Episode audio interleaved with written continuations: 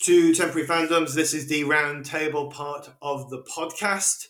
Um, about five minutes ago, all of my microphones and headphones and stuff stopped working very well. So hopefully, we'll get through the next hour or so uh, without any more technical shenanigans. Um, with Nick and myself, we still have uh, William Shun. Hey, Bill. Hello. And of course, Emily Baldoni. Hey, Emily. Hello.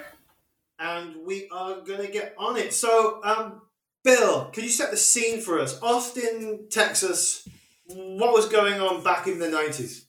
Uh, there was a lot of uh, a whole lot of of indie noise going on. Um, back in 1992, Britt Daniel was 22, and uh, drummer Jim Eno was 27, and they uh, they met in a country rockabilly band called the Alien Beats, which was wait, just wait, wait. one country rockabilly. Yes, I, Sounds all right to me. I and how old were they again? Uh, Britt was 22. Jim was 27, and uh, I guess uh, Jim had just come to had just come to town uh, as an electrical engineer. He was des- designing microchips for Motorola. Um, a lot of technology in Austin, drawing people to that area, and uh, Britt had been working in video games, doing uh, sound design and things like that, and he was uh, finishing up a, a, radio, television, film degree at the University of Texas. Britt Daniel had previously been in a band called Skellington, uh, just to throw in another reference, which was named after the Julian Cope album. And they had put out a couple of of uh, small releases on indie labels. And on his own, Britt did a few very lo-fi solo recordings under And the name this would be Drake Drake. Tungsten. And Drake Tungsten was the one that had, well, I can't believe Kurt Cobain is dead. I was going to mention that. The, I think that pretty much sums up the aesthetic of of Drake, Drake Tungsten. The it's a short song. The first two lines are, "I can't believe that uh, that Kurt Cobain is dead. I wish that it were Axl Rose instead." okay, so that's a, that's a good start, and it also sets up a good example of the sort of acerbic wit that we we we tend to get from Britt later. At some point in this pod, I may refer to him as Brett because my brain has just been mixing up those two words all day. Okay, so the original lineup. Um, we've got Jim, Eno, we've got Britt. Was there anybody else that came involved um, for the first album? The was... first the first album um, after the Alien Beats broke up, they put together Spoon, and that included uh, a female bass player named Andy Maguire, who only lasted through that one album. And they put out a uh, an EP called Nefarious on a small label, and with that, they got signed to Matador. And Britt was able to, or able to, was empowered, emboldened to quit his job doing uh, sound effects for video games. Okay, um, and Telephono was what year are we talking?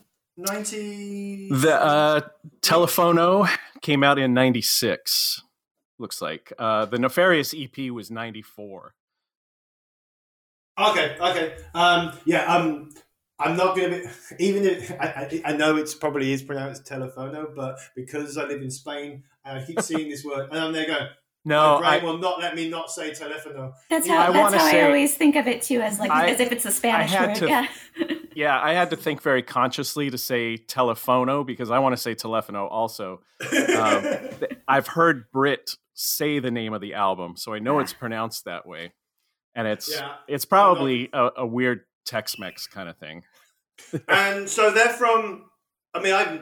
I mean, I live. I spent a few years living in California, but all I really know about Texas is um, Austin is the cool place, and there's nothing else. exactly Is that about right? that about sums it up. Austin is green and cool, and the, the motto of the city is keep Austin weird. Isn't that also Portland? Doesn't Portland have the same? They might. I mean, Austin is pretty much like the Portland of Texas, and, it really and is. vice versa. Yeah, it's it's it's a it's a, an oasis of of tolerance and cool, surrounded by a whole lot of uh, red hatred and nothingness. We're gonna Um, get a lot of Texas fans. Well, Probably. To, to be honest, probably not. so Telephono came out in '96. Um, I've sort of mentioned before on this pod that, particularly from the UK anyway, it seemed like America had gone to sleep rock wise or guitar wise, sort of mid '90s, and sort of woke up again, or at least woke up again on the international stage towards the turn of the millennium. Um, Telephono, I don't think made any splash over this side of the pond. Um, Emily, was this one of the ones? Was, was was this college? No, college for you was afterwards. So when were you aware of Telephono? I, I actually didn't listen to it until somewhat later. Um, I yeah, this isn't one of the albums that I really listened to much at the time when I was listening to a bit more Spoon, but I kind of went back to it later on, and I and I really I really liked it a lot actually. I think in part because it um, sounds a lot like the Pixies. Yeah, they they definitely sound a lot like the Pixies there, and and Britt Daniel has never shied away from from saying so. And I think the fact that they've got uh, uh, Andy playing bass and providing harmonies on some songs, mm-hmm. so there's a, a, female voice in there, uh, makes it even sound more like the Pixies. Um, and, yeah, and also, I mean, for me, this is not one of my favorite um, Spoon albums, or it's at least one I, I go back to almost the least. Um, Britt's voice sounds wrong to me. I don't know why. It sounds like he's trying to be Black Francis. He's trying to scream a bit more than he does in later albums. Um, I, I, I, know that bands change and bands evolve. Uh, for me, this seems too derivative uh, as compared to, to, to later stuff. And like Emily, I mean, I went back to this after getting into them significantly later. Um, Nick, now I know yeah. from various WhatsApp WhatsApp messages um, you found some of this tedious, tortuous. Not tortuous. No, no, no, no, no. the thing is, it, I, the thing I struggle with is that I, I'm, I'm trying hard to like them, and I don't dislike them. I just don't go that extra mile with a band where you kind of, you know, go to understanding what the fans like, you being able to sort of feel that. Um, I mean, I understand it at a kind of objective level because I've read a lot about them now, and I can see I can understand all the kind of interesting stuff they're doing in the studio and stuff, but just they don't click for me. So this first one obviously doesn't sound like the later Spoon sound. Um, I can in my notes I basically just it's just a list of other bands, and uh, I don't think it's even fair to to read them out. But but I kind of had the same sort of reaction to it as to other records in that I kind of enjoyed the that kind of late '90s alt rock sound but I don't get on with Britt Daniels' voice, even if he's singing differently here. And again, I don't I don't dislike it, but I do think that that for me is the missing link. Okay, okay, uh, I can see that. I mean, what we'll we'll get onto what I love about the band later on, and what I love about the band is nowhere to be found on this album.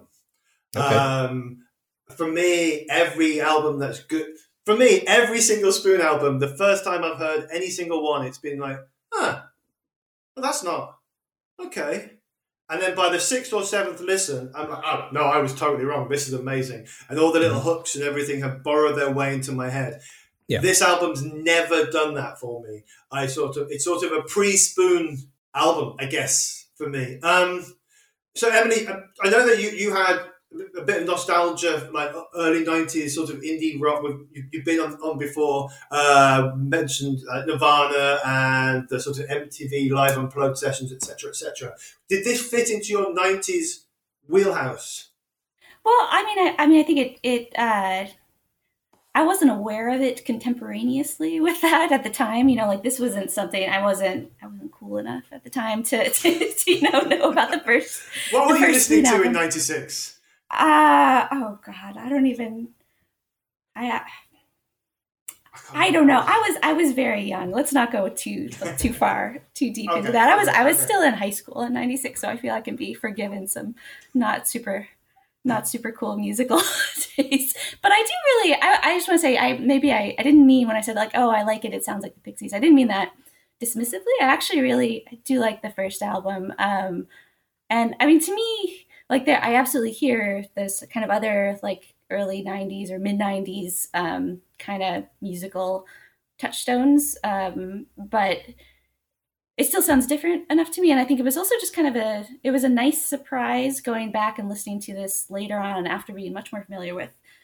different periods of the band's sound. Be like oh like i didn't i didn't know they ever sounded quite like this. And since on some later albums um you know uh, sometimes they get a little too kind of perfectly produced to me. So I, it was actually kind of welcome to me this slightly kind of rockier um rougher sound i really liked to hear from them yeah okay that, that, that, that does make sense especially with the comment about how they do get very uh, perfectly produced later on. Uh, and I can see how that could be. Sometimes you want a bit of a, a shambolic, ramshackle, janky, jangly guitar thrown in. Um, Bill, um, you look like you wanted to say something. You were leaning forward towards the microphone, so I'm just going to throw it back over to you. Well, this album is never one that I've really gravitated to either. I haven't listened to it nearly as much as probably anything else in their catalog. But when I re listened to it this time, uh, I noticed some things that hadn't really I, hadn't really seized onto before, like the way that so many of these songs are structured very unpredictably. You don't know exactly uh, where they're going to go based on where they've started or what they've already done, which I found really exciting on this last listen. And the other thing I really I noticed was the way they were throwing in a lot of strange key signatures or uh, time signatures and so forth, like not turning off suddenly it goes into five four in in some places, and they were doing very interesting little things that I just hadn't noticed before uh, on earlier listens to the album that made me like it more. But still, um, I'm not so much a fan of the of the uh, Pixies wannabe sound uh, filtered through Nirvana, and maybe there's some Wire in there also. Um, but their their influences are are great. They picked good influences, um, but this is not at the top of the heap, but not a throwaway album for me either anymore. Okay, so well, what, that's probably a good time for us to move on. Um, in the in the musical introductions, I mentioned that they have a brief uh, release of a new EP. Basically, they, they moved to what Elektra, um, can't get the Soft Effects EP and series of sneaks. Their next album out in about '98. Uh, the new album seems to be a bit more angular, sort of stop, start, stop, start. It's what 33 minutes with 14 tracks, starting with Utilitarian, um, and the very radio friendly Car Radio, um, because apparently car radio isn't how you pronounce car radio. Did, was this the album that made them? This album uh, made some of their reputation. Uh, they they got a lot of press for having signed with Elektra and getting on board there, but like with a lot of bands that came out around this period, Elektra didn't really support them as much as they could. I mean, Elektra was kind of doing the same thing to to Nada Surf and some other uh, big indie bands at the time. Wait, wait, not Nada Surf. Were they the ones that had popular? Popular, yes. And they continued as a band after popular. Oh, in my head, yeah, they just disappeared. Nada Surf uh, is still going and still putting out albums. I've I've had dinner with with them before, which is a whole different story.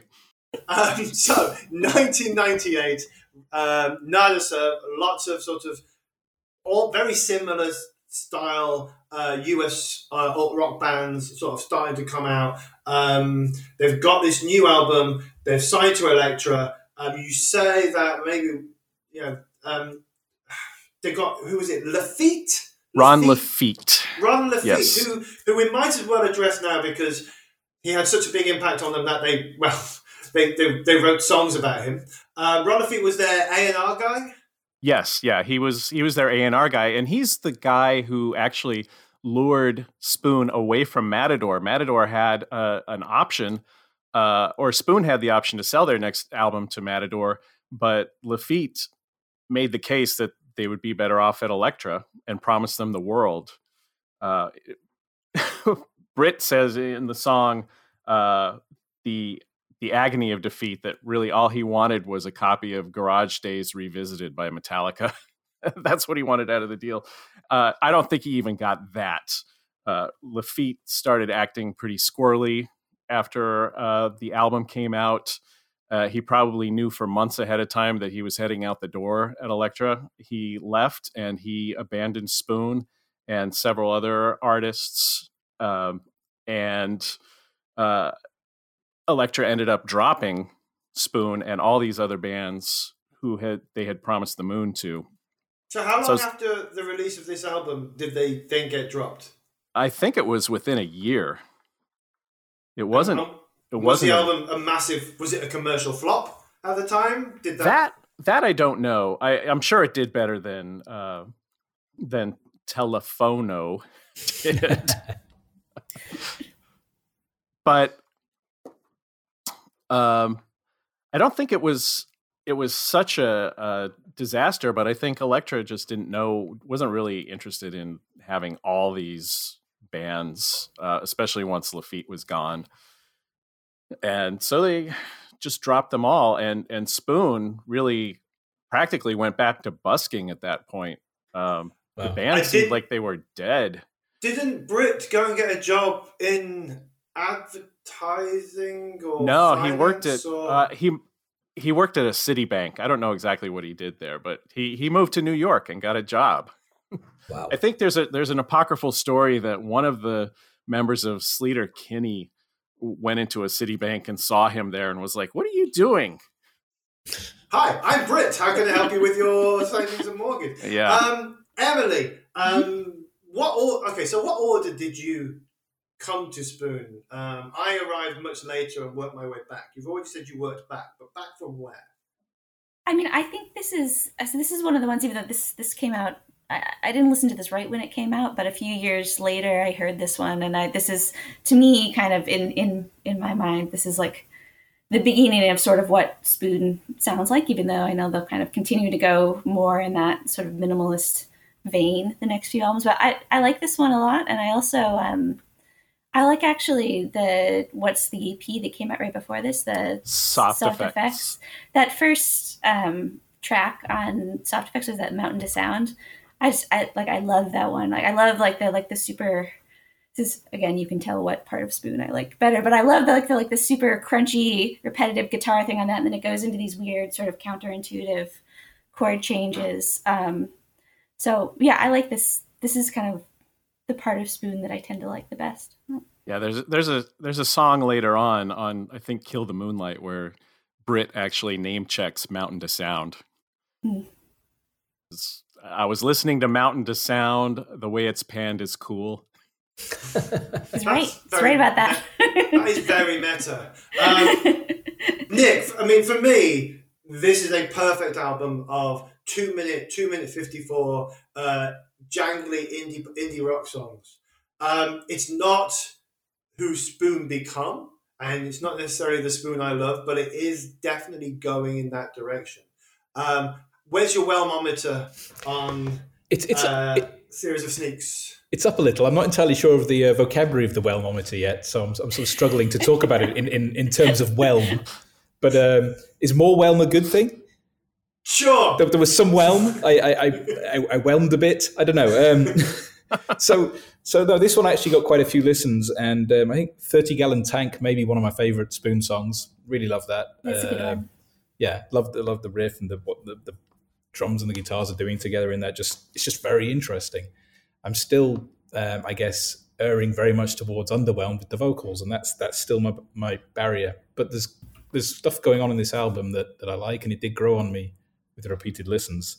Uh, Staring at the board was also a track I liked. Um, it was sort of has a slightly more lo-fi sound to it, which again is not something you associate with Spoon. I don't know. I mean, some of the albums are very. I mean, they are very stripped down. But then, yeah. as Emily's already alluded to, later on, everything is is produced to the point of exactly how they want it. There's nothing sloppy. Um, quickly on the voice. Um, for me, sometimes it sounds like Britt is singing in a faux British accent. I've noticed I, that, I, but I, that, that in itself, I don't think is what bothers me. But I've definitely noticed it.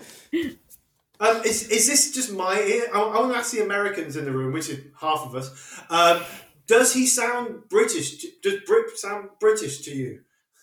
That's not a really good question. He not not really to me. Maybe I don't know. Maybe he listened to so much Julian Cope that he was, mm-hmm. uh, you know, sort of internalized that. But I've always found it strange that uh, more bands from the UK don't sound so British to me when I hear them singing. like like they want to sound American. Yeah. I, I, think I think there's also it, it's some accents. Some accents are very strong and stay. Oh, it's uh, it's hard to mistake Oasis, for instance. Mm-hmm. Oasis, yeah. uh, Arctic Monkeys. Uh, I think like you can listen, you go, oh yeah, that's a that's a northern voice. Um, uh, but then some of it is just yeah. I mean, you don't necessarily want every English band to go, all right, there, we're singing about stuff, because it would just be awful. Um, we are we are going down a route. So Lafitte left them. They were kicked off Elektra. Um, Britt went and worked in a bank, and then they just decided to give it one more go. How did they get back in the studio? Who signed them? Uh, Bill. Uh, eventually, they they weren't signed initially. They wanted they they were hungry to keep making music. Um, and after licking their wounds for a little while, they pulled themselves together and they they put out this uh, double single under the title "The Agony of Lafitte." Uh, and both this both the songs on this single name check Lafitte in the titles. It's "Agony of Lafitte" and "Lafitte, Don't Fail Me Now." And they're the first one is pretty mournful. I think it, it's just like we're so sad that you screwed us mm. over. How could you do this? And the second one is is just really nasty and and mean. And that really uh, that made their reputation. The fact that they were willing to do such a public screw you to Elektra Records and put out this single and and start over again. Uh, by the way, they put this single out on uh, Conor Oberst's label, and that got them a whole lot of of fans who started coming out to the shows. Um, the the buzz started building. Was so? Was this the time jumping on it? Was this around the time that the, the there was the home EP? Because there was an EP that, with Conor and Britt. That came a few years later. I think okay. 2004, maybe. Uh, yeah, no, this hadn't this hadn't happened yet, but um, Spoon started. Uh, uh, recording the new album entirely on their own. That uh, they produced it with uh, Mike McCarthy, but uh, Britt was becoming more interested in in uh, adding more instruments to his sonic palette and sort of turning to a more classic songwriting structure. And Jim Eno was learning a lot more about music production. And together, the two of them uh, were able to really reconfigure the spoon sound. And from what I understand, also they weren't just uh, recording in you know people's basement studios. Britt would go into the University of Texas into uh, the music practice rooms and record on pianos and just you know grab sounds wherever he could. And through all that, they put together "Girls Can Tell," and then started shopping the album around. And that's when Merge Records picked them up. Okay, yeah, that, that, that's that's a very weird way for an estab- semi-established band to actually be doing it. To literally going around with something on what so 2000 something on mini disc uh, to Probably, go and get, yeah. get get somebody to sign them. Um, Emily, you mentioned to me previously before this this pod that uh, this is one of your favorites or one of the ones you listen to the most. Is that correct? Yeah, I mean, I would say I say, yeah, this and the the one before and after it are probably the ones that I've listened to the most. Yeah. Um, yeah. So, so was this your entry point here? I, am going to ask this every album too. So yes. Till we get there. Uh, no. So, so my actual entry point is is the next one actually, but this, ah. you know, this had come out just a little bit before, so it was still very much. Um, yeah, it was one of the ones that I that I listened to a lot at the point in my my life where I was, was listening to a lot of Spoon. Um, yeah, I mean, I I I like this one too. Um, I like the opener a lot. That um, that everything hits at once. It's it's you know the the beginning of them being it's a less of the straightforward kind of rock sound, and you can hear them going into a more pop direction. But it's it's a really good breakup song. I think. um, I like a good breakup song. Um, it, I will say this album does also have possibly one of my, my most disliked Spoon songs on it as well. And Which is? um, this is the one that has um has fitted shirt on it. Is that right? Bill's look of, of stunned. I was going to. I was about to say stunned disbelief, but then as I looked over on Zoom, I saw the name Bill Shun, and my, my brain went shunned. No, no. What's his name? ah, stunned. Bill's stunned disbelief. Good. Um, to be honest, I I agree with you on, on that song, Emily. But also, I find this album just to be a bore fest. I love this band and this album. I listened to it and it disappeared, and I go, "Oh, I can't remember it. Nothing. It's never, ever, ever got me." And I think it's the problem with the opening track Hmm. because every other album has this an opening track that's quite loud and brash and gets in your face a little bit. Yeah. And I, I, I think that this is more subtle and a bit more It's, mature. it's kind of moody, yeah, but it's not. Yeah, it's it's it- not as brash. I agree with you about that. Exactly, and Yeah. it just never gets me. I mean, this this and Telephono are the two albums I never listened to, um, like ever, uh, which is odd because I listen to a lot of Spoon. Um, Bill, you've heard you've heard two people diss certain things on this album. Uh, your jaw dropped once and your eyebrows raised the second time. Uh, Don't do both at once. Your face will This- rip. I take This it you like this album- one. this this album does rubbery things to my face. um, I I love this album. It's not my favorite Spoon album. I don't think it's their best album. Uh, and like Emily, I came to them probably around "Kill the Moonlight" the first time. But working my way back to this one, I love the opening track, and uh, I just am always taken in by the, the different varieties of rhythm they're able to get out of just a, a small set of instruments on every song. Um, everything hits at once is is fantastic in my opinion, and I love the fitted shirt because I think this whole album is uh, sort of a it's a it's a throwback nostalgic album. You can even hear some some R and B in there, but you know, fitted shirt is nostalgia for this imagined time when things used to be made better than they are now. And Britt and Jim have made a better album than they than they had before. They're they're putting their money where their mouth is. Uh, what are some of the other al- uh, songs I love on this? Chicago at Night, I think, is a is a terrific um, ender to the album as well. And there's a really I, I didn't even realize until recently what 10:20 a.m. was about, but that was the the time of day when Britt's grandfather died, and that song's all about you know carrying his his casket to the to the graveyard, and it's got really interesting, sad uh, flute sounds, kind of like something out of Fool on the Hill. I just I think the way they completely revamped their sound, well, you can still see it in the continuum with what came before, but it, it's very impressive to me every time I hear it. I, I- I think that that is a thing that a motive that will come back to time and time again. That every album sounds like Spoon, but doesn't sound like Spoon per se. And this is definitely a step away from that last album. It is more mature. It is more poppy. There is a lot. There's a lot more going on. Um, but like how uh, Emily missed the the janky janky guitars from before, I really missed them moving into this album. Um, Nick, where, where where are you on this one? I, I actually kind of like this one, and um, I knew you would. ever the contrarian. But no, but I, but uh, actually, um, I'm going to make the third vote for uh, "Everything Hits at Once." I think that's a great tune. That's one of the ones that kind of really stood out to me, and also again with repeat listens, I was like, see, actually, this one's pretty good. I like this one.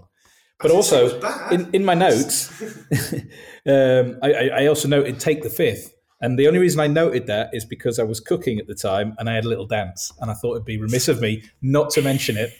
Spoon made me dance, but it was that. A So take take the fifth. That's a stomper. Yeah, yeah, that little little kitchen shimmy to that. Yeah, that And that's just always a vote in a favor of any album, really. Yeah, Oh, those totally. those bass country uh, piano notes on that song, I love it. Um, okay, so so we've got this more um, mature album. It's definitely slicker. They're learning how to make a sound, and they are becoming a band different from their peers, at least. Um, for me, moving on to the next album, Kill the Moonlight.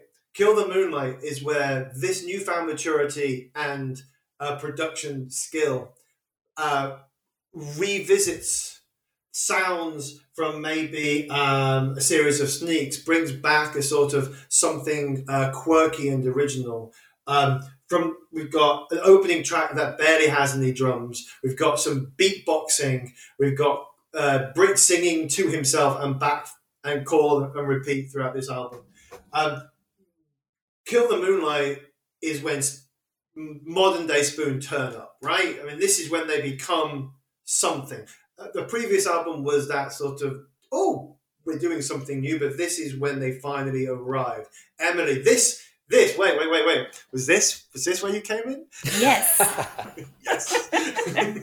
um, so how was it, was it, you're, you're at college, it, was it on the radio? Was it at, college parties? I'm no. trying to remember what American college looks like.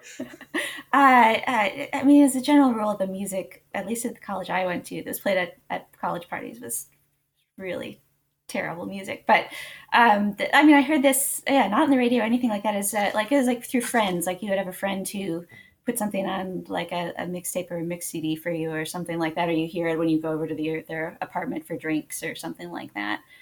Um, and then I think I got a copy of it, and it's just I remember it's a I think you can think of it as a really good headphones album actually because it's it is the first of those really kind of just super immaculately produced all those like little sounds that are, are just perfectly placed yeah. at the right I think that's spot. an excellent point. I think I find Spoon to be a headphones band mm. like just in general. The amount of times I go, Oh, oh that's clever which I know isn't the, the joy that you necessarily want from music. You want it to make well, you dance. It depends. Like it dep- I mean, it depends. I think. Yeah. Yeah, yeah. They uh, they're constantly surprising you by putting little sounds in and playing playing verses differently each time they do it. Yeah, totally. There's there's a, a track in a, a, couple of albums that every time I listen to it, I I my brain goes, "Oh, you're still listening to piano," but in reality, the piano stopped about thirty seconds ago. But the, the melody is, is still going on. Um, so we've got um, the way we get by. We've got Jonathan Fisk here. Uh, Jonathan Fisk, a, a, song about a school bully who has been, who who used to bully Britt at school, but then now comes to spoon gigs, and Britt finds out and writes his song about Jonathan Fisk. As, and as Britt's has never sounded more Elvis Costello in anything else he, he's done. That, he, tell, story, he, right, Bill? he tells me he counts my teeth every night. I love that line from the song. It's a good line. Uh, yeah, yeah, that's a true story as far as I know. Um, so we've got that. We've also got Stay Don't Go, which is. Go on, sing it. Sing it. No, but it's the first time. It's the first. You, you've got the beatboxing. You've got Britt playing with his voice, and you've got a few moments on this album where it's genuinely experimental, but without mm. being "ooh, we're experimental." It's yeah. oh, this is some. This is a pop song, but a pop song that has been put in a blender. Yeah, and he's singing in falsetto on that song too, and it and it doesn't sound unnatural, which it kind of does in other places earlier when he goes into that higher register. But this he, he's got it nailed on this one. Definitely. Um, favorite songs, Emily? Which I I mean I I feel like this is not a I don't know if I think this is not an obvious choice, but I, my favorite song on this, and always at the time, my favorite Spoon song was "Paper Tiger," actually, um, which which along those lines of like it being like sort of sneakily experimental. You know, it's got a lot. There's so much open space in that song. There's like there's a lot of silence between the different bars, and I just it's kind of a, like you know echoey, and I I like that one a lot. Yeah, there's definitely a lot of some they they, they are able to have songs sound either very dense um, and intricate or totally open and minimalist and stripped down and they are very good at using headphones or production to mm. give you certain senses of different types of space um, for me, this is yeah, this is when spoon becomes spoon. Nick, you liked the last one. Well, I mean, first listen, it made almost no impression at all, and this is the problem I have with, with Spoon Records, where I listen to it, and then afterwards you ask me about it, and I'm like, I kind of enjoyed it while it was playing, but I, it's gone. It's it's just dissipated into the air.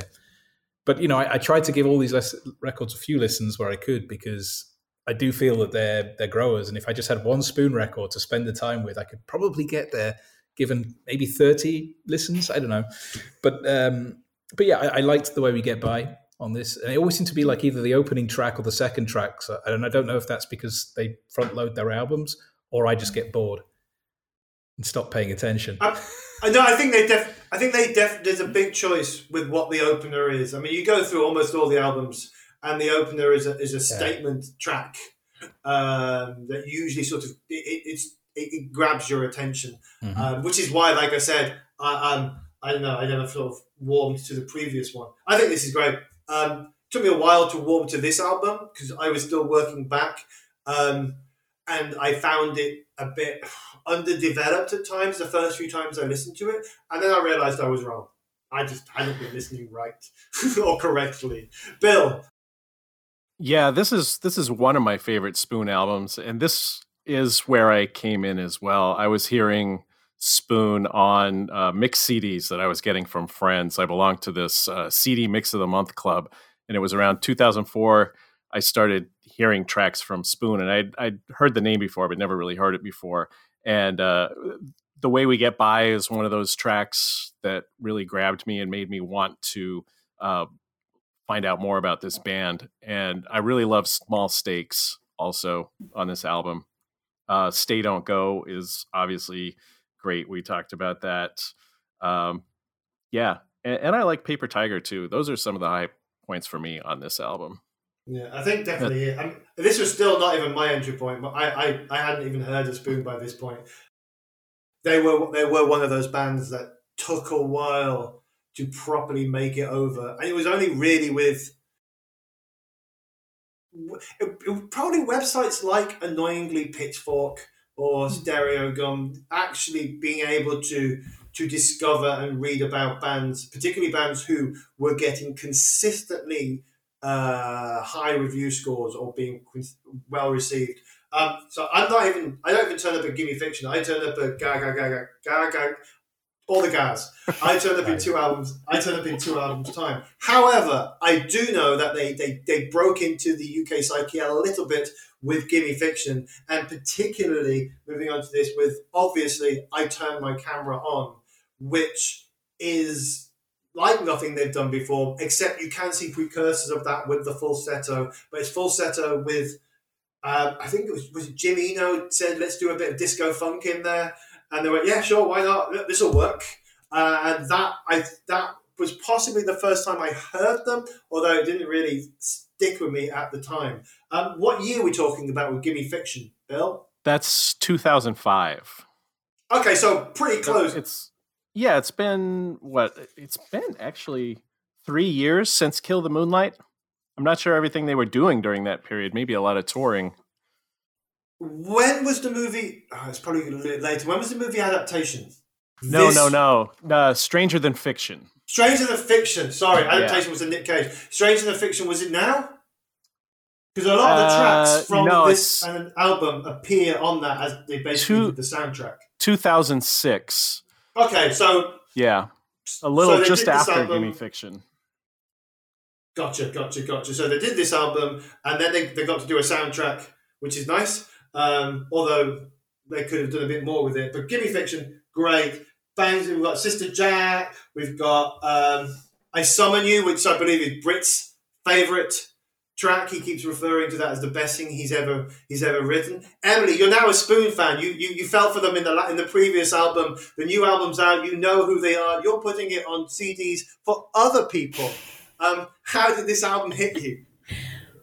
Well, I, I guess I, I would I would put it in kind of two parts because I think I I think I heard um, I I heard I turned my camera on first. Um, I don't know if it was it was issues as like a single first or not. I'm not sure what the sequencing was, but I definitely heard that before I heard the rest of the album, and I remember being just like, like whoa, this is a spoon song. Like you know, like they're doing this sort of you know this disco sound. It, it was not how I expected them to sound at all, but it was so. Um, Uh, it seemed like it was such a perfect track. You know, it's very like tight and it's very sexy in like a way that I don't really didn't really think of Spoon as being sexy necessarily. Oh, they can do sexy. Although it always feels a bit weird, but there's definitely they can definitely do. Yeah, and it's it, it's such a great song. The thing is, for me, then when I heard the actual album, the full album, it, it was almost a little bit of a disappointment for me because that that that lead single was just so good and it was kind of I felt a little underwhelmed by the rest of the album. There's, there, I mean, there's good songs on there, definitely. I mean, they can write a good pop song, but I, to me, in all honesty, as much as I love "I Turn My Camera On," um, this album was sort of the beginning of me starting to fall away from them a little bit. Okay, okay, I can, I can get that. Mm. Um, I also find this album very front heavy. Um. I, I put it, I start it off more often than I finish it. Um, Bill, um, you said that this was sort of this is your your run of favorite Spoon albums. This is, yeah. The uh, my ranking changes all the time, but this one's usually up there. And right now, I think it's my favorite Spoon album. I think it, Gimme Fiction, it's it's in the title. I think it creates this whole little alternate universe of its own, and I like the the world of this album. You know, they've they they went down to basics on Kill the Moonlight, and here they're starting to build their sound back up and making it a little more complex again. Um, but that's mirrored by this really uh, complex melding of the music and and the lyrics, where you got uh, songs like "Beast and Dragon Adored" right out right out of the gate, put you in kind of a, an apocalyptic mood because of the the references to the Book of Revelations there, and then the two sides of Monsieur Valentine takes you into this strange alternate universe where there's a play called The Stranger Dance and Britt wants to wants to play the lead and even as he's describing what happens in the play, um, the roles keep changing. By the end, he he's uh, he's making love to the Duke and sword fighting with the Queen, and uh, it's just I find this this whole album sort of off kilter like that, and I really like the way that um, these songs, uh, most of them, sort of illustrate uh, some kind of emotional distance. Like especially, I, I, turn my camera on. I think is the is the really um, the most straightforward example of that. But in every song here, as far as I can tell, um, Britt is keeping himself at some kind of a remove from whoever he's talking to, or or who he loves, or even from himself. There's just so much uh, disconnect in this album in in the best sense of of the word it's all about disconnection and uh, i think i just think this is a fantastic album and i i do keep coming back to it because it it keeps sounding a little different to me every time i listen to it okay no I, I can see that i mean for me it was definitely it's definitely their first dab at being surreal um, sometimes i haven't always been able to to decipher what Britt is saying or, or, or, when he's when he's singing. And the two sides of Monsieur Valentine, I, I, gave up trying after a while. I was like, something about it? No, no, no idea. I really don't know what, what is going on about. Um, but yeah, they're definitely trying some, some, some more interesting things. Uh, I like Sister Jack, um, but it's a bit classic pop. My mathematical mind um, is, is great piano rock. Yeah, oh, yeah, yeah. Nick, how are you on piano rock? Depends what you're doing with the piano, I guess. Um, but my notes literally just say Sister Jack, and then there's a little tick, which must have meant I liked it. But Did you don't do ask me to sing it. I don't think so. I don't think. I think I'd have made a note of that. I always thought I, I, I would have had you down as t- I turned my camera on. I did like um, that actually. I heard that. You see, I heard that in isolation um, elsewhere, not not in the album, and, and enjoyed it more and that I think is quite telling for me with Spoon that I think a lot of the tracks I kind of like on their own, but I struggle with whole albums of them. But and I'm still trying to figure out why that is. I don't know. I, if I don't know why that if is. I, if I can't work not, it out by the end of this podcast, I'm probably going to give up. And it's not like the albums are long. I mean, most albums no, it's not a length thing. No. Under forty minutes. Yeah, you know, no songs are no. They, they, don't really have seven, eight, nine, 10, 12 minute uh, epics it's generally oh this one's five minutes oh my god that's an outlier mm-hmm. uh, they, their songs turn up don't really overstay their welcome usually do something quite interesting um, i personally think kill the moonlight i prefer to gimme fiction um, but it can it can fluctuate now what doesn't fluctuate is how awesome and amazing. Ga ga ga. Is it five gas or Five. four gas? It's five. Five guys. Ga to, ga to the power of five um, is because that's my entry point, um, which was the point I stopped um, ignoring this this well reviewed band from America and actually tried to give them a listen. And the first time I heard Gaga Gaga ga ga ga, um, I went, yeah, it's all right. And then the second time I got a bit more, and by about four or five or six or seven, I, I thought it was amazing. It was astounding, back to back all the time. Um, from the, from from the opener to, to the closer, um, I don't think there's a, a single track on this album that isn't exceptional. Um, it's, it's pop. It's a pop album. It's it's it does some interesting things. Um, don't make me a target is a phenomenal way to start an album. Although I can't listen to that song without thinking of the Adam Buxton fan video. Um, Bill, Emily, if you've never seen it, there's a there's a, comedian in England called called um, called Adam Buxton. He has a podcast. Uh, he's a massive, massive, massive Spoon fan, and he basically has this video of him talking to himself, um, and he's at a desk making a, a, target, a paper target, and then he's standing there talking to himself, basically going, "No, no, no, don't make me a target." And this is it's an entire three minute love uh, love letter to, to, to this band, and I can't listen to that song without thinking of that video. If you're listening now, Adam Buxton, uh, "Don't Make Me a Target," uh, you can thank me later. Um, I also think the album ends amazingly, although it's I've I've tried not to think what humanized the vacuum" means for many a year. Bill, don't tell me, but do you know where Dorian's is? Dorian's is is a real bar. I've never been there. I haven't seen it, uh, but I, I I do know that it's a real place. Um, so this album, um, where is it for you? I mean, follow. I think following uh, Give You Fiction, I think they do more, but they also do less. I think it's pop song after pop song after pop song. Yeah, uh, I I do love this album, and unfortunately, it's one I don't go back and listen to enough.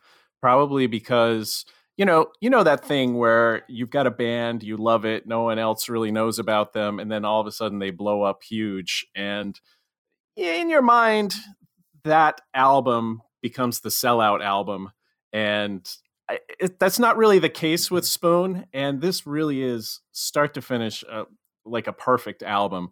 But I think for some reason I dock it a couple of points in my mind just because of how popular it was. You know, when uh, uh, when the underdog started playing in every coffee shop and restaurant and airport lounge in the world, I I loved it at first, and then I got so sick of hearing that song and those mariachi horns. I just I, if I put it on right now, though, I would be very happy and I would love it. This really is a, a good album. Um, and I think it also shows some of Spoon's generosity because they've always loved doing covers of their friends' bands' songs. And they had toured with a band called The Natural History, who had a song called Don't You Evah. And Britt took that, polished it up, reworked the lyrics a little bit, and it became one of Spoon's biggest hits. And this band, uh, The Natural History, that had uh, already broken up by the time this song came out, they're now getting probably massive residuals uh, off of this favor that Britt did them, and and and Britt really did improve their song and make it something really special. Um, Emily, um, so we've talked before about the sort of the shonky guitar, pixie sounding uh, spoon, and the sort of more mature pop songs. Um, and then I think that by this point, they're doing both of those things, and I think they're doing them exceptionally well. But it is also the album that suddenly got made them the band that was no longer cool to like. Um, were, were, were, were, they too cool? Were they no longer cool for you, Emily? oh, I mean, it's not not that. It. Um, I mean, I'm having trouble putting in my feelings about this into words because on the one hand, I feel like it's a totally, you know, it's a very solid pop album, you know, but there's something about it where I I have trouble mustering as much enthusiasm for it as I feel like I should. Maybe I don't know. There's not, I don't. It, it becomes to me for me a little I mean, they're still they're solid pop songs, but there's something just it's a little too middle of the road for me. Okay. Um, I don't, I don't, I actually remember at the time when this came out. I think it was when they released it on CD. I think they did it was an EP that it came with, whatever that. Get nice is that what it was? Get called? nice. And I, so I, I think I bought it. I was still a big enough, you know, I had enough goodwill towards food that I, I bought the CD right when it came out, and I, and Get Nice came with it. And I, I remember actually liking some of the like the weird demo-y almost sounding things that are on Get Nice better than I liked the actual proper album because I don't I, I don't know like it's it's I don't know if it's too it's like too perfectly produced or it's I don't know something about it I have a hard time feeling It really is- enthusiastic about it. It is very shiny. Um, This is probably their shiniest album in terms of production, and the production is it's it's, it's very well crafted. But it, it's very very for me. It's if somebody wanted to craft a Hall and Oates album, um, this would be Spoon's Hall and Oates album, which I don't mean dismissively because I love this album, Mm. uh, but I totally get how it can be. It, it lacks edge. Yeah, in a sense, like there's not. That's what I, f- I feel like I'm just. Uh, I'm not being articulate about this at all. But there's like there's nothing wrong with it necessarily. But it it it doesn't have. I don't know if it's like lacking edge or just for me, it doesn't have that extra something to it. Yeah, something to, to- something that, that makes it stand out from, from the crowd. Um, Nick, I'm, I'm, ass- I'm assuming you're gonna your your your wellmometer didn't peak too much with this one. Actually, I mean, I, I made quite a few notes, which is a good sign, I think, compared to some of the others. But um, yeah, I, I don't know. I, I, I think I think this sound is probably feels like for me the archetypal spoon sound. If you wanted to do a pastiche of a spoon song, you'd probably take "Don't Make Me a Target" as your as your template. I think, but um, yeah, that's all right. we could cut that into the trailer a million times. Did um, Underdog get a lot of airplay in the UK? Because Spoon is a band, like I didn't really, I wasn't really aware of them at all. But maybe some of it was going in at some level because it sounds to me very much like the mid noughties indie sound. And I it's probably the brass. I think probably in the fact that I know that Six Music, BBC Six Music, um, I was listening to quite a lot of the time, and Yeah. bands like whew, Wolf Parade, Arctic, uh, uh, Arcade Fire, Spoon, they were all getting a lot of, of, of airplay. Yeah, and that's probably the time in my life when I listened to the most Six Music. So it must have gone in at some level. at, so, at some level. Um, Yeah. Okay, so um, we're going to move on um, from Ga Ga Ga Ga Ga to an album that was oddly received at the time, um, but I think might be one of their best albums, uh, Transference. Um, Bill, before we, we, we dive into this, um, is my brain playing tricks on me? In my head, I heard a story that for one of the tracks, they wanted a sound of a piano being played in a swimming pool, so they recorded a piano being played in a swimming pool. Is my brain just lying to me here? I hope that story's true. I've never heard it before, but I, I need to I think know they wanted now. the echo of an empty swimming pool, and so the only way they could get that was to. Oh, you didn't say it was empty. I'm disappointed now. empty swimming pool, tiles, old piano. They wheeled it down, they plopped it in the middle, played the piano. went, Yeah, that's the sound we want. Wow. Um, which is the sort of level of detail uh, that that Britt likes. Um, transference. Um, do you think people didn't like it as much because it wasn't ga ga ga ga ga? I'm no? I'm sure that was the case, and I think they deliberately made an album that was not ga ga ga ga ga. In fact, when we talk about Spoon sounding so polished, I mean there are a lot of polished tracks on Transference, but there are also several tracks that sound like they're demos. I mean, I think this album opens up sounding like a demo album. That that the very first track, uh, before Destruction, uh, has sort of a lo-fi sound to it, which is a real contrast with Gaga Gaga Gaga Gaga Gaga, and uh, but this album's got some real bangers on it too, like uh, "Written in Reverse" and "Mystery Zone." I, I love both those songs, um, but there's something really unsettling in this album about a lot of the juxtapositions between uh, lo-fi stuff really slickly polished stuff and then they do things like mystery zone cuts off right in the middle of a phrase and leaves you feeling very uh, like it's left you in the mystery zone um, and i just I like this album a lot. I might admire it more than I I like it because it's it can be a challenging listen. Um, but then weirdly in the middle of it, it's got that really sweet lullaby, "Good Night, Laura," where you know Britt is telling someone else it's going to be okay, but most of the rest of the album makes it sound like Britt doesn't think anything besides that is going to be okay. Yeah, it's, it's, it's, definitely. It sounds like an album, an album of. When you get a band who are traditionally pop, which Spoon obviously aren't, and then they have their experimental album when they go, "This is our pet sounds." Um, it sounds like that's the album. This is the album that band would have would have made. Um, Nick, this is the more experimental one. I'm going to tentatively. I'm going to tentatively declare this my favorite Spoon album, but that, but working that out is still a work in progress that may get abandoned.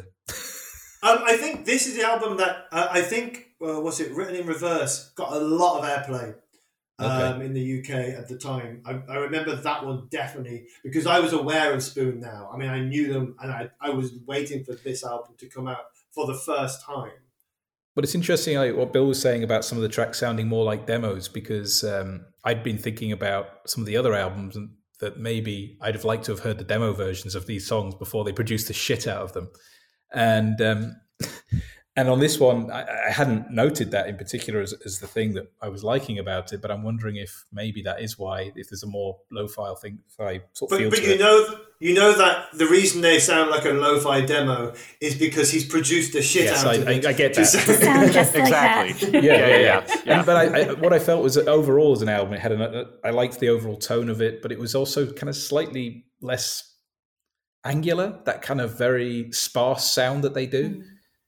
It was less like that, and I'd never really isolated that as the thing I don't like. But this seemed to have less of it, and I liked it more. So maybe I'm onto something here. Okay, um, Emily, you were losing your love for the for Spoon in the last last last album, um, and in fact, even on Gimme Fiction, they were starting to go away from from the band that you liked at college. Um, did this do anything to bring you back? So this was this was actually the first Spoon album that I that I didn't buy so and i never i would just sort of like had kind of i don't know i my tastes had maybe shifted in terms of the things i was listening to at at this point. Um and i just never i never bothered tracking this album down. So i actually only heard it for the first time a few weeks ago. Um and i was i was i was pleasantly surprised actually. I really i mean the the opening track that uh before destruction the the one that bill described as sounding kind of like a demo I really liked a lot. There's nothing wrong actually. with that sound. yeah, I mean the I mean there's this kind of like buzzy kind of synth noises and it's sort of this sort of like mysterious feel.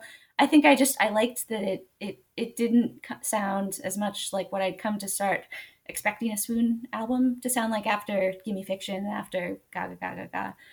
Um, so I yeah I overall I was I was I was pleasantly surprised. There are a few songs that seemed went on for a long time. Uh, speaking of, typically I think of Spoon songs as being very, you know, disciplined in that way, um, and that was not universally true for this album. But yeah, overall, it had some some good stuff on it. Yeah, it's, it's definitely the album you make after you become globally famous. When you go right, um, we're not sellouts. We can still do we can still do stuff. Um, I mean, yeah, for me, it's, it's I think this, this is one of my favorite ones. Um, I think basically from Ga Ga Ga Ga Ga onwards, um, I listened to, to the last one five albums quite quite uh, consistently. Um, yeah. When does when, sorry, oh, I'm sorry. No, I didn't no. know if we were moving on yet, but I, I, I, was, I was I was literally about to ask you if there's anything. Wait, wait, wait! This will be really smooth. Um, so, Bill, is there anything you want to cover before we move on? Well, as a matter of fact, I think one thing that that hangs over this album for me and makes me fond of it um, and puts me in a certain mindset is that uh, a few months before it came out, uh, my son, who was 14 at the time, was visiting me in Chicago, where I lived. Uh, it was over Christmas and, and, New Year's. I took him to Milwaukee for New Year's Eve uh, to see Spoon play a New Year's Eve show that night. And we got a hotel where we were staying overnight, and just all kinds of weird things happened that night. Um, the uh, we went out to get dinner, and it turns out in Wisconsin, minors can drink alcohol if uh, they are accompanied by a, a, parent or guardian who give them permission. And uh, a server was bringing around New Year's Eve drinks and and had given one to my son before I could even say yes or no. we had no idea what was what was going on. Uh, after the show, uh, there were a bunch of kids having a New Year's Eve party in our hotel, and it turned into a giant riot that spilled out into the street. And we were trying to get into the hotel and get safe before the police showed up. And there were, you know, people punching each other, and we saw a girl rip another girl's blouse right off. and it was just a strange night. And that's the first night. Uh, the album was not out yet, but uh, I had just heard Mystery Zone for the first time, played by Spoon live on stage and so that's the that is Mystery Zone night for me. Wow. Sorry, in my head now, that's the music video to Mystery Zone. is is the street riot, etc., uh, etc. Et that's a perfect way to move on. Um, but we're not. but we're not going to move on directly to the next Spoon album. We're going to take a slight detour. Um, about 15 minutes ago, I referenced uh, a couple of American bands that were getting a lot of airplay in the early noughties, mid noughties, and one of them was Wolf Parade. Um, Wolf Parade are probably one of my favorite bands of this millennia, century, uh, however, however we want to call the last 20 years. And Britt and Dan Buckner, Buckner, I can never pronounce it, got together for what is essentially a super group, we could say, called The Divine Fits. Released one album, although apparently there's another one at some point in the future of. It sounds like Wolf Parade and it sounds like Spoon mm. right? Yeah. yeah. Uh, maybe a little more techno-y spoon than we'd gotten to that point, but uh, but yeah, that's what it sounds like. yeah, um, it's kind of like a split EP at really, album length. It, really is, and sometimes you listen some of the tracks on, on a, a, thing called Divine Fits. You go, "Oh, this is this is a spoon track," and then sometimes Dan starts growling and starts playing his guitars. And it, I mean, it's it's not going to win people round to either band. I don't think it's the best Spoon album and it's not the best Wolf Parade album, but it is a nice little um, diversion along the way. Uh, I'm going to straight to you first, Nick, because I know that you sent me a message going, I think I've had an epiphany with Spoon. Oh no, it's not a Spoon album. Yeah, basically. Um, so, so before I started listening to all the albums for this podcast, I kind of just you know made a list of all the albums and the years and stuff, and thought, you know, I'm on top of this. I can do this and I was listening to a, a, thing called Divine Fits, thinking it was a Spoon album, and I genuinely thought, "Hey, this I, this is the Spoon I could like. This is good." And I that's when I wrote to Ewan and said, "Hey, I, I think I've cracked Spoon," and then and then it turned out it wasn't a Spoon album. So, um, so what was, was, it? So, what about it did you? Because to me, I guess I think it was the electronic direction that I thought Spoon had gone in. Because it was like it almost always sounded like they were trying to do something like that but as a guitar band. And suddenly they've moved, or hadn't, in, as as it turned out, towards a more fully electronic sound. And I was thinking, this is interesting. I like it. And I thought this fits Britt Daniel more and Daniels, whatever Daniel. Um, and uh, so yeah, I was kind of disappointed when I realized that I was completely wrong. But also, it was, it was uh, interesting that they covered uh, Shivers. Um, because it's a, an old. I mean, it's a song lots of bands have covered, but it's an old birthday party song uh, written by Rowland S. Howard, and um, yeah, I, I kind of enjoyed that. Um, Emily, did you get a chance to listen to this one? Yes, I did. I did. I, I thought this was interesting because I, I um, based on what I knew about it beforehand, I was thinking of it sort of like, oh, maybe this is in line with some of the, the, the different parts of their sound that you hear on the next two albums after this. And I spoiler, but I, I'm not a huge fan of the most recent two albums.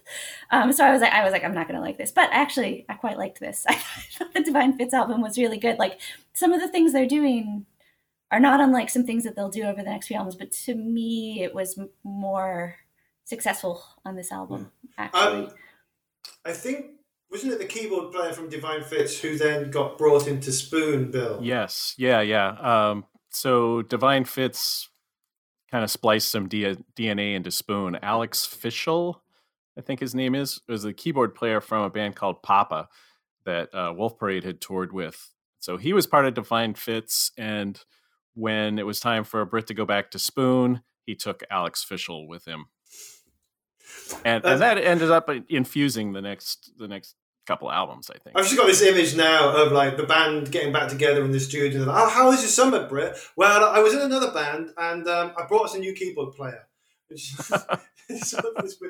that was a very. I just want very brief diversion into Divine Fits. Just wanted to touch upon them, um, and then we have "They Want My Soul," which is big and epically produced again with big sounds. Um, I think this is a companion album to Ga Ga Ga Ga Ga, but without the pop.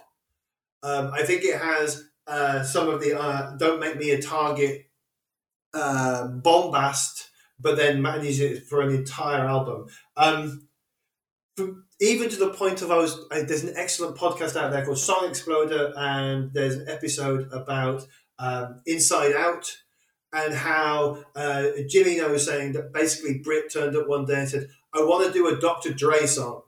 Let's do a Dr. Dre song. And when you listen to that song again now, it's like boom, boom. There's a lot of that sort of sound of gangster rap, late 90s, West, sort of Dr. Dre production in there, and then they do something with it. Um, yeah, I think this I, is brilliant. I think Emily's wrong. Emily, you're off the pod. I, I, think this is brilliant. Bill, Bill, why is this brilliant? Why am I right?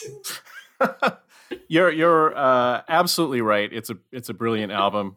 Uh, I think part of it is that they were is that Spoon's going for a much more dreamier sound here, and I think they've had elements of that all along with songs like you know uh, "The Ghost of You Lingers" or "My Japanese Cigarette Case" and things like that. But here they bring this this really uh, dreamy, almost psychedelic atmosphere into the album. Even the songs that uh, that are pretty rocking um, have some of that element in the lyrics, if if nothing else. Um, and I think you know, with the producers that they were working with, uh, Dave Fridmann, who had done tons of stuff with uh, Flaming Lips, and and I don't know who else. There's a huge list of. Wait, of, is this is is who is there's a Flaming Lips producer who makes everything sound like he just turns up all the dials. Is, yeah, is exactly. One? Yeah, yeah. Oh, that makes sense. Yeah, yeah. all the all the reverb, all the all the everything. Just throw it all in there. um, there was I can't remember who there was a band. Clap your hands, say yeah, and I think their second album was produced by him. And it, it's like he just goes in the studio, goes, "Huh, I've got twenty one things. If I put them all up to eleven, um, yeah, he's there's no quiet bits. It's just loud." You're right. He's. I'm looking at the list of other bands he's produced. Clap Your Hands, Say Yeah is on there. Uh, Mercury Rev, Sparklehorse, MGMT, Tame Impala, Cafe Tacuba, um, even Mogwai and and Low. I mean, you can hear yeah. all wall of sound, all that. yeah, the, the dynamic yeah. range. I think someone they recognized that uh, uh, Flaming Lips versus uh, the pink robot or Yoshimi. Y- Yoshimi versus the. Yeah. I I can't. I can never think of the actual title because my friend used to sing Steve Buscemi. They won't believe me when that came out, and so that's all I've yep. got. I've got Steve Buscemi battles the pink robots, but apparently yep. that's one of the yep. loudest albums ever made because everything's just turned up to 25. Yeah, yeah, and and I saw Flaming Lips on that tour, and it's just a huge arena filled with floating balloons that are uh, guided by. I think I think that epitomizes this kind of sound. It's just you know giant giant spheres wafting every way through the air.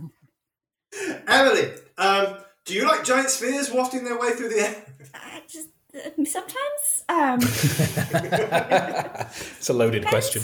Um, so before you said that you didn't find this one particularly um, a good direction, um, did you have a chance to revisit it? Is it why? Why? Yeah, I mean, why? I, I, should say I'm not saying it's uh, with any of these Spoon albums. I don't. I mean, none of them are are bad albums necessarily. Just I feel like with this this one, I think might be my least favorite possibly, and I I, I think it's something about the production in part, and it's the way that you know there was some of that kind of layering of more like keyboards or like electronic noises on the, the Divine Fits album as well that I, I liked way it was done better there than here. There's something that is just feels flattened about the sound to me, and it I don't know it it it feels I hate to I hate to sound more pejorative than I mean it, but it feels a little bland to me. Um, but I will say, even with with that um, kind of negative review, you know, even on albums that aren't my favorite of theirs, there's often at least like one really good pop song on it, then I'm like, oh well, I, I don't really need to listen to the album, but like that sounds great. And for me on that one, um, it was "Let Me Be Mine," which I thought was a great, like again, like a great headphones. You have your headphones on and you have it turned up loud, and you can kind of hear all the different, you know, ranges of the noise that's coming at you. Um, so there, yeah, there's still like there were still high points, but overall, it to, to me it too easily kind of faded into the the background to this one. I think I think you're right on the, on the sound as well because obviously previously they've, they've been they've been known for minimalism mm. And and taking three or four uh, sounds and making big. Uh, oddly big soundscapes with them, whereas with this one, getting someone else in to help them with the production, it does sound very big, even from the opening sort of um, drums from the rent I pay. Um, Nick, what what do your notes say? you, you really want to know? Yeah. okay. Nothing. Nothing at all. I made, dance? I made no no notes. I'd have written that down. No, it was see, all a dream. Yeah, no. This so so. I think this has to be a, a dip in the wellmometer. But I did listen to the uh, podcast you sent about Inside Out, mm-hmm. and I found that really interesting. You see, so listening to a member of the band deconstruct it, and then listening to how that came out and and then understanding what was going on in it did make it really interesting, but in a very cold, dispassionate way for me. It's like you know, okay, I can appreciate what they're doing and how they're bringing all these different sounds and you know the whole Dr. Dre thing. It's fascinating. But did I remember it when I listened to it the first time? Nope, all gone. I think that might be it as well. I mean, obviously we've mentioned the production a lot, and it is a band whose production I I love the fact that they are producing things so well, um, but that can also sometimes come across as sterile and a little bit medical. Yeah, um, that's that's just kind of how I find it. Is a lot of the time I just want Spoon to just I don't know to do something a little more visceral and. and mm. I, I, I, oh well, a couple of years ago I went to see them live uh, in London. I, I, I live in Spain and I flew over to go and see them and the entire gig, it felt like they were just about to let loose, mm. always just about to go off the deep end, and never did. Really, yeah. that's kind of disappointing. Because sorry, because I, I, I, was always thinking that maybe seeing them live would be the thing that broke them for me. As a it was on, only in um, my mathematical mind, in the very end of the encore, did they sort of wig out a bit, but they always seem to be on the cusp and never, yeah. and they never lost control. Uh, Bill, sorry. No, I, have always thought that that Spoon is a band that you need to see live if uh, if you've got any interest in them. And it, maybe it was a bit of an off night for them because I've always found them to be extremely energetic. Um, they let loose more than they do on the records, and maybe I'll have more to say about Live Spoon on Hot Thoughts when we get there. Okay. okay. Emily, you were going to say something. I cut you off. I, I was just going to say, actually, just uh, listening to um, Nick voice his uh, dissatisfaction. it's, it's, actually a little. It, that's helpful for me in a way. I'm just. I, have been trying to figure out how to describe what it is that I've has caused me to be less into them, or or or especially kind of the albums as they go on. And it, I think that I want just something just a little bit more visceral. I think that's it's part of the same thing too. Okay, okay. If they ever came to Budapest, I'd totally go and see them. I mean, I, would be very fascinated to see them live no one's ever going. No one's ever touring ever again. Well, no, it's obviously a hypothetical thing. I mean, going to Budapest is always a stretch as it is, but obviously now.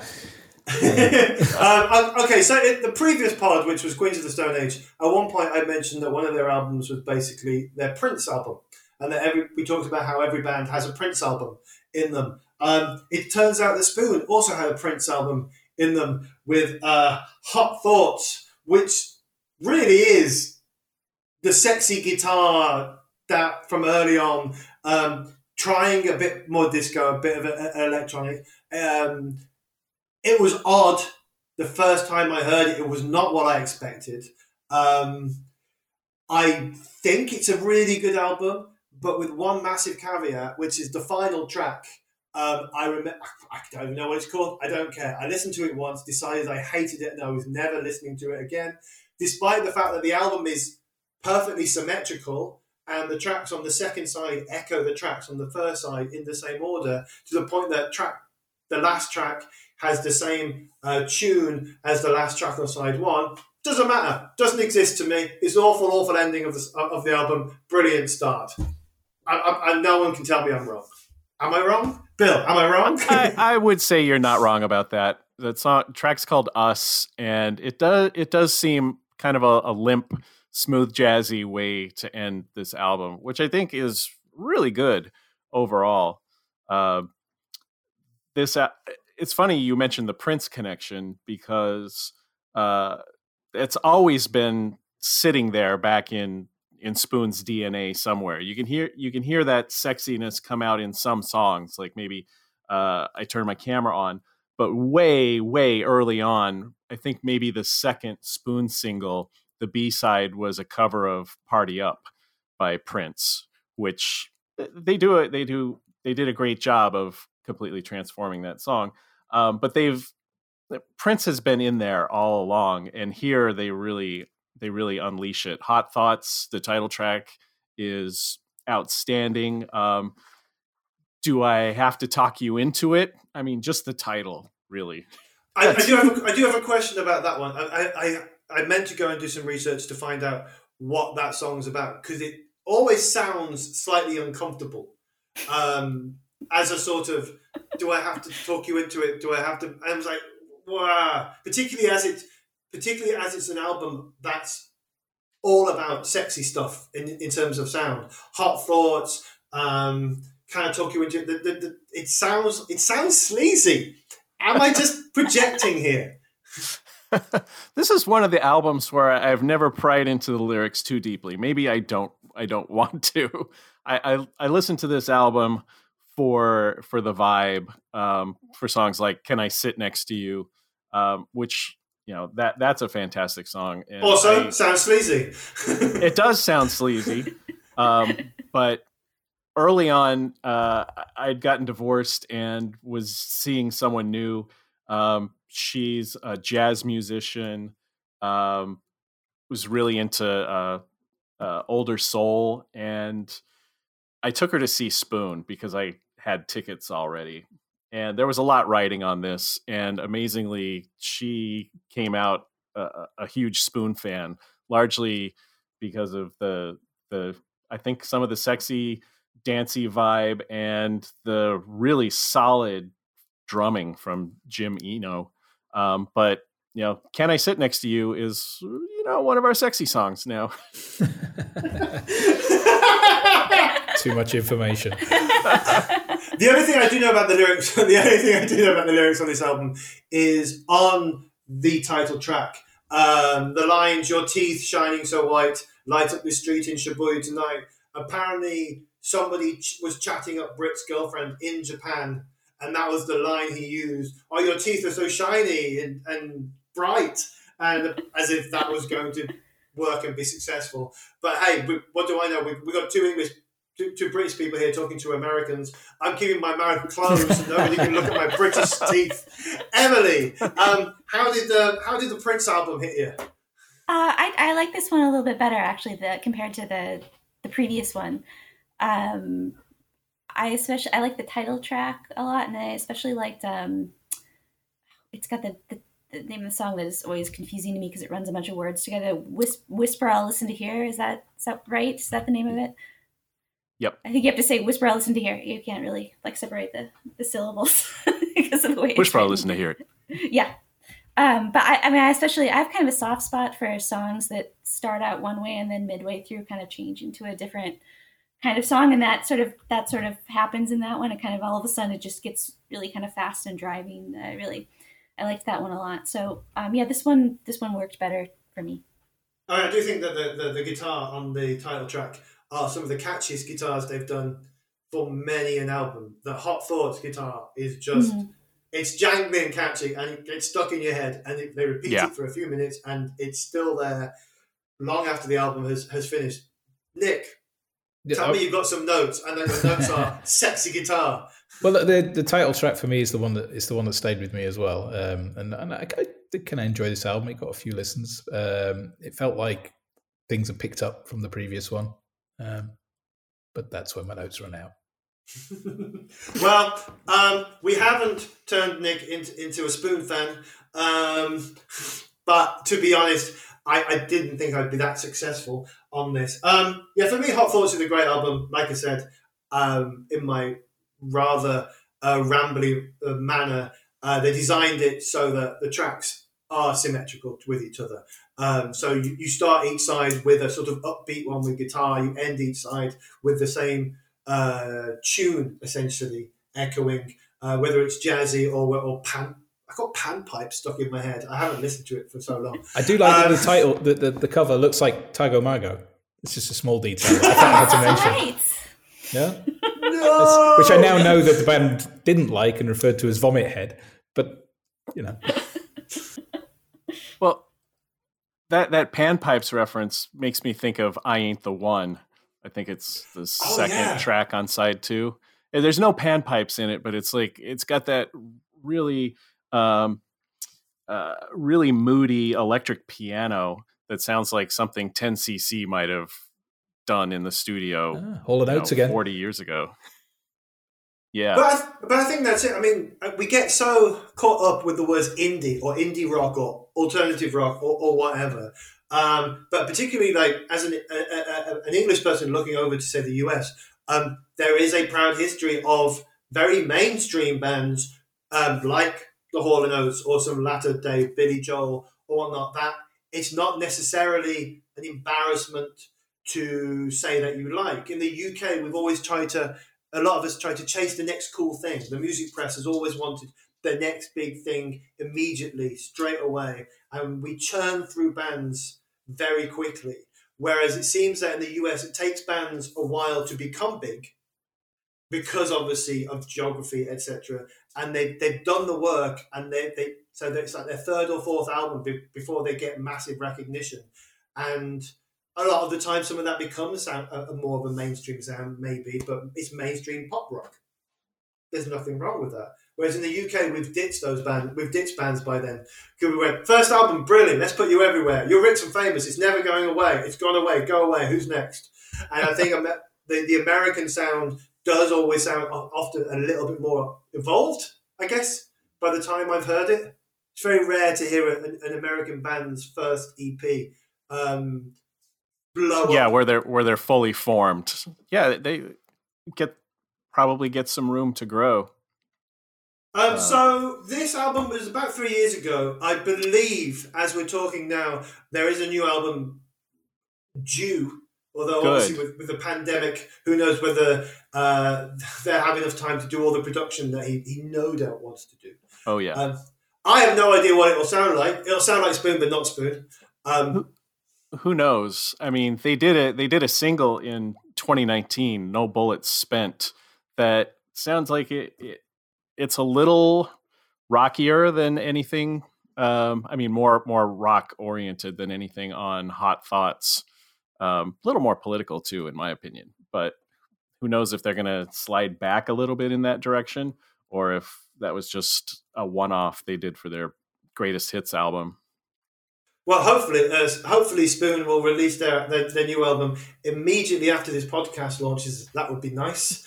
Um, because then we, then we, have to. Then you know our uh, claim to be the complete discography is blown up. We're gonna have to do wait, a top. Wait, wait, wait, wait. Can we, can we do a top up episode? No, we don't need to. Um, let's just go. So, um, I really like insert album title here. I thought it was, it was, it was a nice return to form. What do you think, Nick? yeah, it's all right. um, Bill, thank you very much for coming on the pod. Um, it's been an absolute pleasure. Um, uh, Emily, the pleasure was all mine. Thank you, Emily. Fantastic to have you back, and we will be hearing from you in an upcoming episode. Um, Nick. Yeah. Um, also, listener, I've been a bit rambly today, my, my, uh, so uh, there's going to be a lot of editing and me stuttering more than usual. So thanks for sticking with us, and we'll catch you next time. And I'll hand you over to Nick's goodbye after this.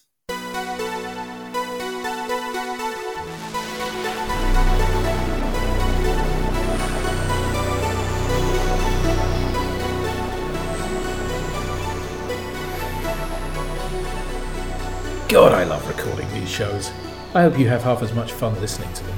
It just remains for me to say thank you to William Shunn, author of The Accidental Terrorist, Confessions of a Reluctant Missionary, for his loving introductions to today's albums, which he presented alongside Ewan, to whom I'm as grateful as ever for his unflagging efforts stitching this podcast together. We were joined for the third time by Emily Baldoni, who we're always happy to have on the show. Thank you, the whole damn lot of you. The Temp Fans theme was written by Jonathan Fisher, and you can find out more about the background music we use on links in the podcast description. Join us again soon, as we're always hard at work on the next episode, and we've got one of my very favourite bands coming up. Part of the origin story of temporary fandoms, in fact. It's going to be huge. I'm Nick Hilditch, and I go to sleep, and I think that you're next to me.